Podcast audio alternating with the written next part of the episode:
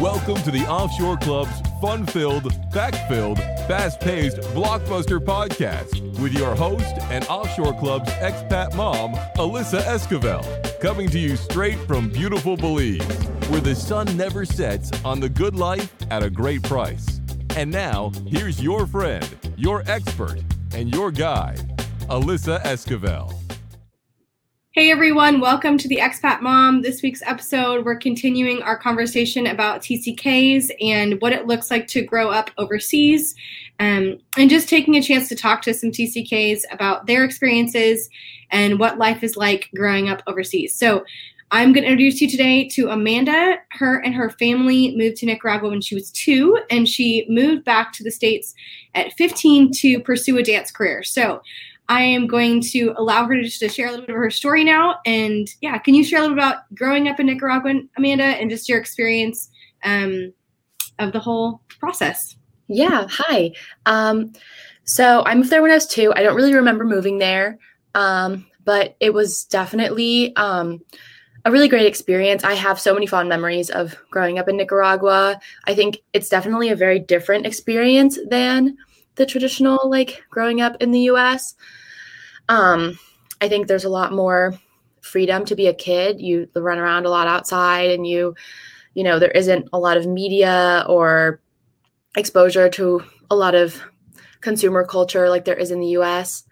Um, I really enjoyed the like the aspects of like hanging out outside, being in nature, going to see so many different like things that I feel like you would not be able to see anywhere else in the world, like going see active volcanoes or like watching the turtles hatch. Like it was a very unique experience. And I think now my friends, when I tell them about it, they're like, wait, like that's really like that was what it was like for you to grow up. Like you went to the beach and there were baby turtles crawling around. And I'm like, yeah, that that was pretty normal for me. Like it's very, very strange.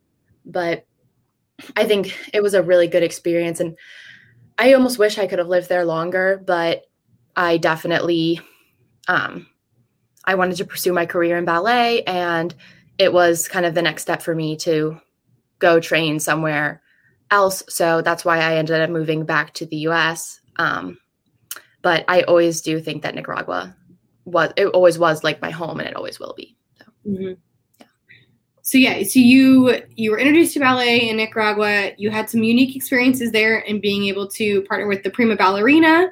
Is that correct? Yeah. Yes. So, um, so it was actually my dance and, yeah. yeah. um, yeah. So when I was little, like I would go see shows, and she was like the prima ballerina of Nicaragua, which was amazing, and I always like looked up to her so much.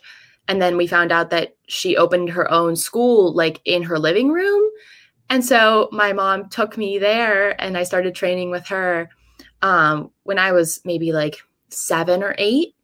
Um, I already loved ballet um, from the time I started dancing, which was like three or four. Um, and she really just like took my love and passion for dance to the next level. She was so kind and caring and an amazing teacher and role model for me. Um, like if she hadn't trained me the way she did, I would never have been able to get into a ballet school in New York. Like she definitely had a huge impact on like my career and I'm very grateful for her for that. So it's very cool that I got to train with her. mm-hmm. Definitely a unique experience for sure. then so when you were 15, how did the opportunity come about? How did you end up with this opportunity to go to New York? I mean, you know, anybody that's been in, in any sort of, I think, theater or dance or um, career on that level knows the abilities that are available in New York. And I mean, everybody knows it is a place to be. So explain that scenario and how that came about. Yeah. So um, my dance teacher, I guess she had some contacts in Panama. And so we found this like dance, co- this ballet competition that happened annually in Panama. And so we went the first year and we were very unprepared. The girls there were amazing. It was very intimidating. We did not do very well, um, if I'm being honest. Um, but it really like lit a fire under me. I was like, wow, these girls are my age and they are really good. And like, I want to be that good. And so we kept on training. And so then I think I was 14 or 15.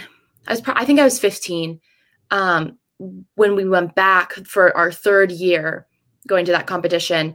And at the competition, there were some judges from the Joffrey Ballet School at who were like watching, and um, I ended up winning the whole competition, and they offered me a scholarship to go to Joffrey, and it was very exciting. I definitely was. Um, it was a huge decision I had to make, and I was very nervous about that because I didn't have a lot of time to make that decision and like decide if I wanted to leave my family and go leave my home in Nicaragua, move to New York to train. But I also knew like that was kind of my like my big opportunity if I wanted to pursue it professionally. So I did it mm-hmm. and it's it worked out. I think it worked out. You know, it's funny when your mom shared a little bit about your your experience and your story and I my first thought honestly I was like most 15 year old girls are thinking about like what they're gonna do for prom in the states, right? Like what car yeah. they're be able to get to drive. Like they're not thinking about their long term careers or you know, just uh, so I I think to be able to say too, like I think that the perspective of growing up overseas, your perspective of the simplicity of life and realizing like what your passions are, what your goals are, and being able to grab hold of them and take ownership of them it created that in you also and then also obviously your own personality had to have a determination to do that otherwise well, kibosh right? Yeah. So realizing i think that too is growing up overseas like there's just a it's simpler. I mean yeah I absolutely. it. like it's simpler and the things that matter matter. Exactly. Yeah, I definitely think that if I'd grown up in the US, the whole pressure of like the school system and like going to college and like this whole like fast track to getting like a real person job, mm-hmm.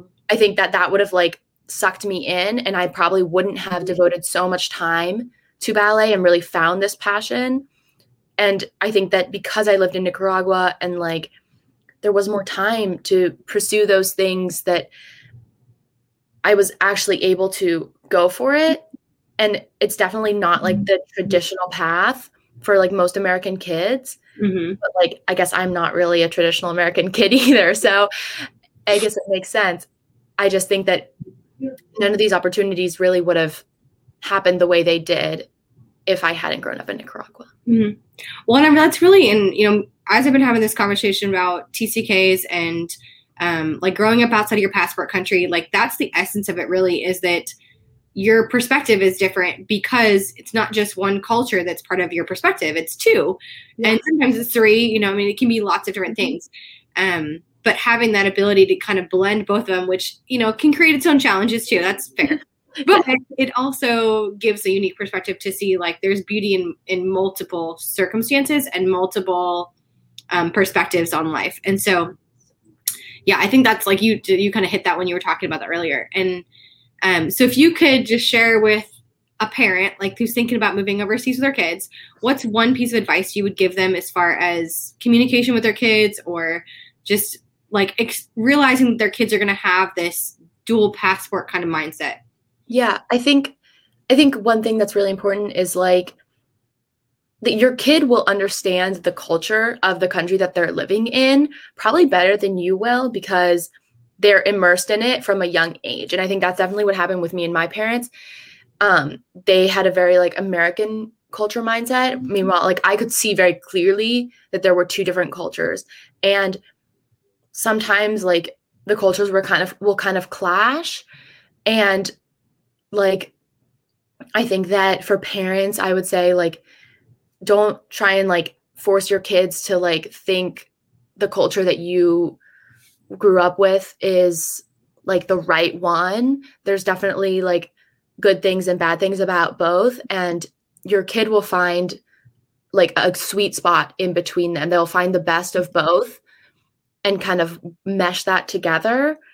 If that makes sense, I think that, and like allowing them to do that is super important because I think they will turn out better people.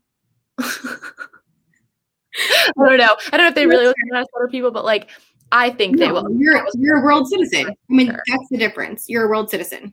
Yeah. Yeah. And that's the blending of two cultures that's in your brain as a TCK mm-hmm. is that you have an ability to to see the blending of the world Yeah. And and bring that perspective into your everyday life now. Yeah, absolutely. Mhm. So I think just like, yeah, like I, I think it's like about embracing the culture, embracing the differences, you know? Mhm.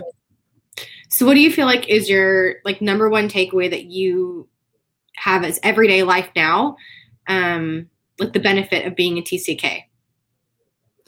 Um, hmm, that's a good question. I don't know. Um, I think that like I don't think about it every day. I don't like I kind of blend in with my friends and I don't really think about like, oh, I grew up in Nicaragua because that's like a super normal for me. But I think that I I think I'm more open to different things. I'm more open to different experiences. Like I'm definitely more adventurous and like if you tell me you're going to go camp in the middle of the woods in a random country, I'm like I'm there. It's great. Like I don't think a lot of my friends would do that. It's definitely like just like my outlook on the world, I think is more more curious and more open to different things. Mhm. And I think that that I think that really like is important to me and I think definitely has helped me in everything that I do. So I guess that I would say that. Say yeah. Awesome. Awesome. Well, thanks for chatting today, Amanda, and is so excited to be able to see. Hopefully, next time I'm back in the states, I can come and see one of your performances. Bring my niece, and my daughter. That would be wonderful. But um, hopefully, we get to see each other in, in the states at one point, or you know, maybe down here in Central America again. Yes, yes. Thank you so much for having me today. Yep. Have a great day. Bye, guys. Bye, everybody. For more information on the Offshore Club or to contact Alyssa Esquivel, visit offshore.club today. Offshore.club. That's offshore.club. See you next time at the Offshore Club.